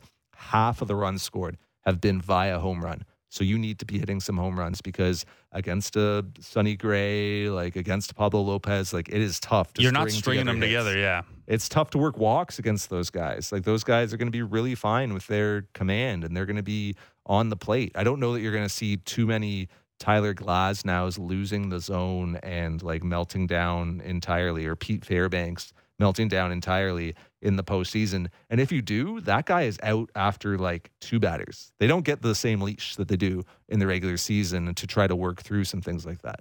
Yeah, it's uh yeah, the quality of competition. I mean, you just look at it as like, well, all the bad teams are gone, and then the good teams are not playing their bad players or bad pitchers as much. And then yeah, the leashes are tighter, and uh, everyone's a little dialed in. Where uh, an early September game, maybe you're not a thousand percent laser focused on every single pitch the way you would be in a in a playoff scenario. It only gets harder from here. Uh, the Jays could be getting a little bit of help back this week. Uh, the reports out of Tampa Bay were that Brandon Belt maybe could have been activated Sunday if they decided to go that route. He'll get an extra off day today. Um, what do you think Brandon Belt needs to do or show or for the Jays to be and for Brandon Belt himself to be fully comfortable by the end of this week. Obviously, he's going to be on the playoff roster if he is healthy enough, but um, you know the role could be pinch hitter extraordinaire. It could be everyday DH, given the the number of righties facing. What do they need to see? What do you need to see from Brandon Belt this week? It's funny, like Brandon Belt at this stage in his career is as much of a show and go player as I think that I've been around in some time. Like he does not need a lot to feel like he's ready to hit big league pitching. Like even just talking to Blue Jays hitting coaches, like they talk about his pregame routine he goes in to swing in the batting cages and he can find what he's looking for in terms of a feel or mechanics or like what he wants to see, like how he wants his bat path to look against certain pitches. He can find that in like a dozen swings. There's guys who take hundreds of swings. Well, we saw Vlad do like a 45 minute yeah. one last week. He, Brandon Belt can find it very quickly and then say, I found it. I'm good. I'm ready to go out and face big league pitching and you cannot argue with the results, right? Like you look at it over his career, like he has done very, very well against very good pitching. So, and and his approach as well. It's not like he goes out and he's super aggressive and he's whiffing at sliders outside the zone. Like he is as refined in his swing decisions as anybody. Like he sees a ton of pitches per plate appearance. He walks a lot. He gets jobbed all the time on, you know, pitches like a ball width off the plate that should have been called balls but are called strikes. So yeah, I actually I ran the numbers on this recently because Davis Schneider is like lapping the league in terms of called strikes that actually should have been a ball based on the the zones that we see. And Belt and Biggio are both right near the leader, right near the top of the leaderboard as well. Yeah, so I I don't think that he needs much, is what I'm saying. Yeah. I think you activate him on Tuesday if he's ready to go, and you're facing a ton of righties, so you got plenty of opportunities to get him in there. Just get him seeing some big league plate appearances, feeling that adrenaline, you know, feeling what it's like to you know try to uh, judge pitches in front of 40,000 people and just get him back to being Brandon Belt. But he's a guy who, like, remember, he essentially, like, he really didn't play much during spring training because he came in and said, Yeah, I don't need much. Yeah. When he got hurt mid-season, he was out for whatever, 10 days, didn't take a rehab assignment, came right back into the lineup. So I, I don't think Brandon Belt needs much runway to get back to being himself. And I think he's an important guy in a postseason series because it lengthens the Blue Jays lineup in a meaningful way um, yeah, the, as to the the getting job, I think you know the challenge system might get here at some point. Also, if you have like a 97th percentile uh, chase rate, uh, you just don't swing at stuff. Maybe, maybe the umpire scouts your Statcast page a little bit. and it's like, okay, well, Brandon Belt is maybe on the benefit of the doubt side uh, of things. In terms of uh, lineup iterations, Cavan Biggio has been hitting cleanup for this team. Uh, he was in the three hole when when Vlad was, was out for a couple days there. Vlad's kind of settled in the three, but we saw prior to the injury, um, John Schneider would sometimes go Belt at three and Guerrero at four. I think part of that to split up the righties at the top, make the make the decision a little more difficult for an opposing manager come bullpen time. Uh, would you anticipate that or, or Belt sliding back in the in the four spot? saw Belt at two sometimes yeah. as well. So I, yeah, I don't hate that either. I think that yeah, when Belt is healthy, like you just it's Springer, Belt, Bo, Vlad in some sort of some combination. Springer, but you do like breaking up the three righties with Belt, whether it's two or three. Yeah, I don't mind that. I think um, Springer's probably going to be one, and then you could go Belt that, two. I think that's a lock. Yeah, yeah.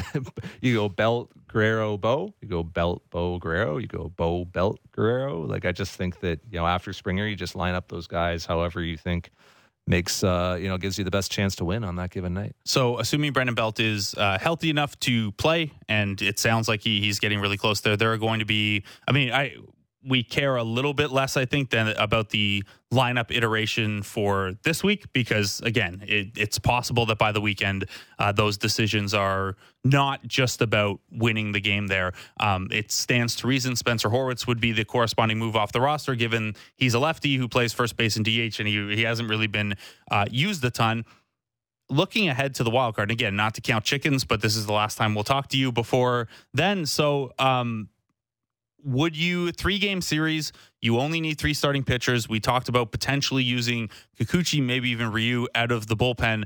Um, but in a three game series, given certain utilities and, and how this team has used guys, and the fact that, yeah, even if he's not going to play, you need a second catcher on there and Tyler Heineman just in case. Um, could you see a case where the Blue Jays go with 14?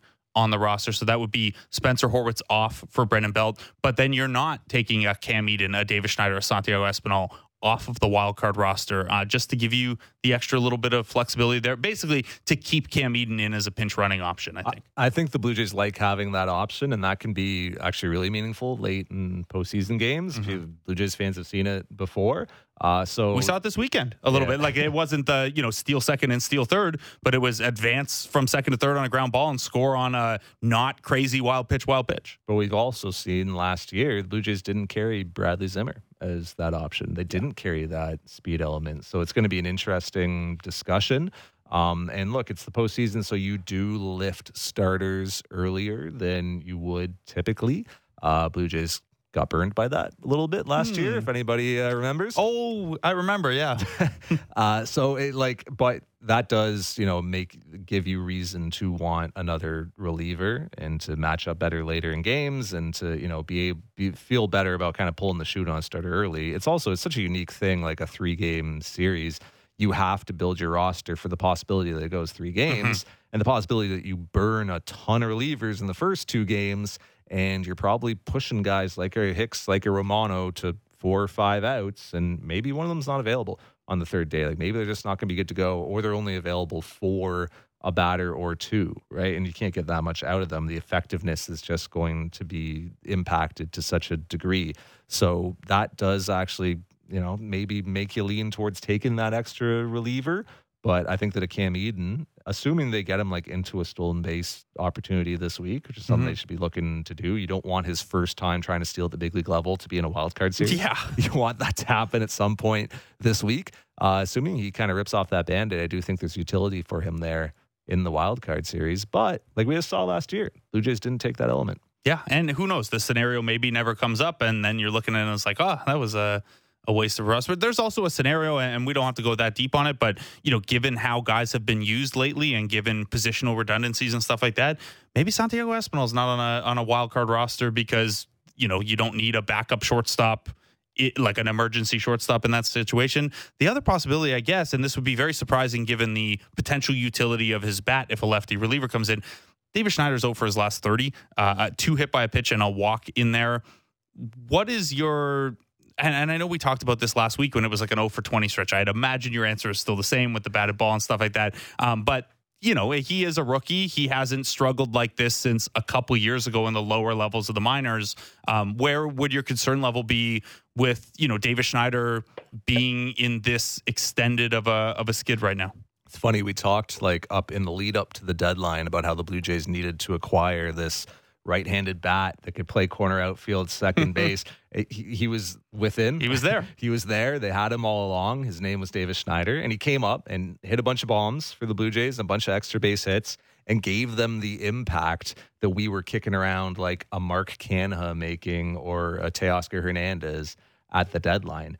We've seen recently that obviously the results haven't gone his way. You want to see the approach remain consistent because what does Davis Schneider do really well? He pulls the ball in the air, middle in pitches. So you want to see him hunting those pitches, not expanding, keeping the chase rate down, not chasing at stuff that is, you know, middle away and soft. You want him trying to get fastballs middle in, even spinning stuff if it's in the right spot, lifting it to to left field. So if that approach is consistent and if he isn't coming out of it, I think you feel good about him um, providing that element off the bench in the wild card series. But it'll depend on how things go this week. Really, I mean, that's you know the the Blue Jays are gonna they're gonna think about every last possibility for this wild card roster. They are gonna major in the minors in the yes. way that we can't even do on this show. So uh, you know, they're, I'm gonna try.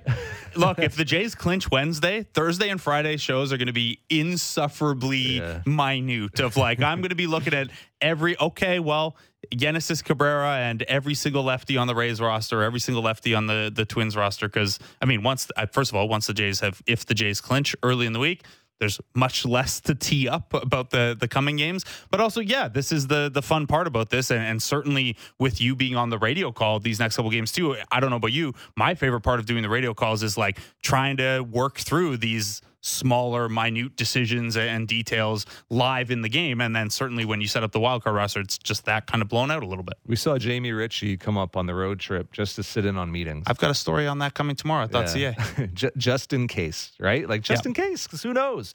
Alejandro Kirk could take a foul tip and break a bone, or like mm-hmm. Tyler Heineman could pull a hamstring. And now, and all of a sudden, Jamie Ritchie needs to be familiar with your environment and your processes. Yeah. So Wes I, Parsons was up on the on the weekend as well. Maybe also just getting familiar, just in case, right? Just in case that somebody hits the IL, somebody has a really unfortunate incident, and you need to add him to your bullpen, or you need him to gasp, make a start. Yeah. So it's like the Blue Jays are absolutely going to be looking at every last contingency and checking off every last box on what will be an extended kind of checklist of things they have to do and have to get sorted after they win two more games and, and clinch. This is a, a, bit of a weird kind of purgatory week for some of the AAA guys too, because obviously in the playoffs you can have a bit more of a taxi squad. You can the, the actual rule book is like to a reasonable degree, like guys can be in the dugout and stuff like that.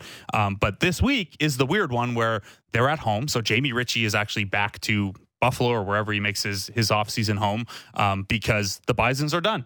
And the Jays can't carry a taxi squad at home because it's still technically the regular season. But yeah, there are guys like uh, Bowden Francis or Jay Jackson who probably going to be get a look from this team this week or, or potentially for a wild card. And they're, yeah, it's kind of purgatory week for those guys, I guess, with the Bisons not making the playoffs. What they've done in the past is run a little like satellite camp. Yeah. And I assume at Sahlen Field in, in Buffalo, but they could do it um, in Dunedin. Like they could opt to do it at the you know the the player development complex. Hey, it certainly makes more sense if they're playing Tampa. You might be going back down there anyway. So uh, and obviously you've got you know resources and way more like coaches and even like if you need someone to catch a bullpen, you just grab the complex league kid or mm-hmm. whatever, right? So you know if, if you're doing it in no, Buffalo, you you traded him away for uh, Genesis Cabrera. Yeah, it's kind of harder, but you could do it in Buffalo as well if you just want to keep them close to Toronto at this time. And then yeah, you get a couple you know Matt Hague is there working with them, and, and whoever else from the Bison's coaching staff kicks around and helps them out because you do have to keep those arms going. Yeah. And you do want um, guys, you know, like position players, even who are in like AAA right now, like an Ernie Clement, continuing to see live pitching just to keep things going and keeping in that routine, that rhythm in case you do need them. Basically, playing inter squad games wherever uh, wherever you are. Something close. What do they call? It? They call them simulated games, or Yeah, it would be live ABs. Yeah. Really, it would be all all it is, and then yeah, you run the bases a little bit, and maybe somebody hits you a couple fungos. Like it wouldn't be uh, you know too close to a competitive environment. No, I want full full inter squad practice if games. you go to Dunedin, you can do that, Yeah. right? You got a whole complex league down there. You got whole teams of kids. You could bring up the Dominican Summer League guy. They'll be running camps there in Dunedin. Yeah, Emmanuel starting- Bonilla maybe maybe up there getting a look. Uh, by the way, we've got only one minute left here, so just to to circle back on something we talked about last week, we have the Arizona Fall League roster now. Uh, so I think we hit on most of the names last week when we talked. But Ricky Tiedemann, CJ Van Eyk, Trent Palmer, Damiano Palmegiani, Will Robertson, Dasan Brown, Fitz Stadler, and Connor Larkin are headed to the uh, the AFL from the Blue Jays. Fitz Stadler, what a what a handle on that guy. Palmegiani is the guy that you want to keep an eye on. Like sleeper pick for 2024. Honestly, might screw around and win a job on the big league club in 2024 spring training. Damiano Paul Palmegiani, like very, very consistent in his pitch selection, his approach, quality of contact on pitches on the plate and in the zone is, is really good. He's uh, he's a guy to watch. keep an eye on those Rule 5 eligibilities as well when you're looking at Arizona Fall League guys. Arden Zwelling of Sportsnet, thanks so much for taking the time. Have a great call all week. Thank you. And thanks to Anthony Castrovince and Keegan Matheson for coming on as well. Uh, you got Sam McKee and Jesse Rubinoff next.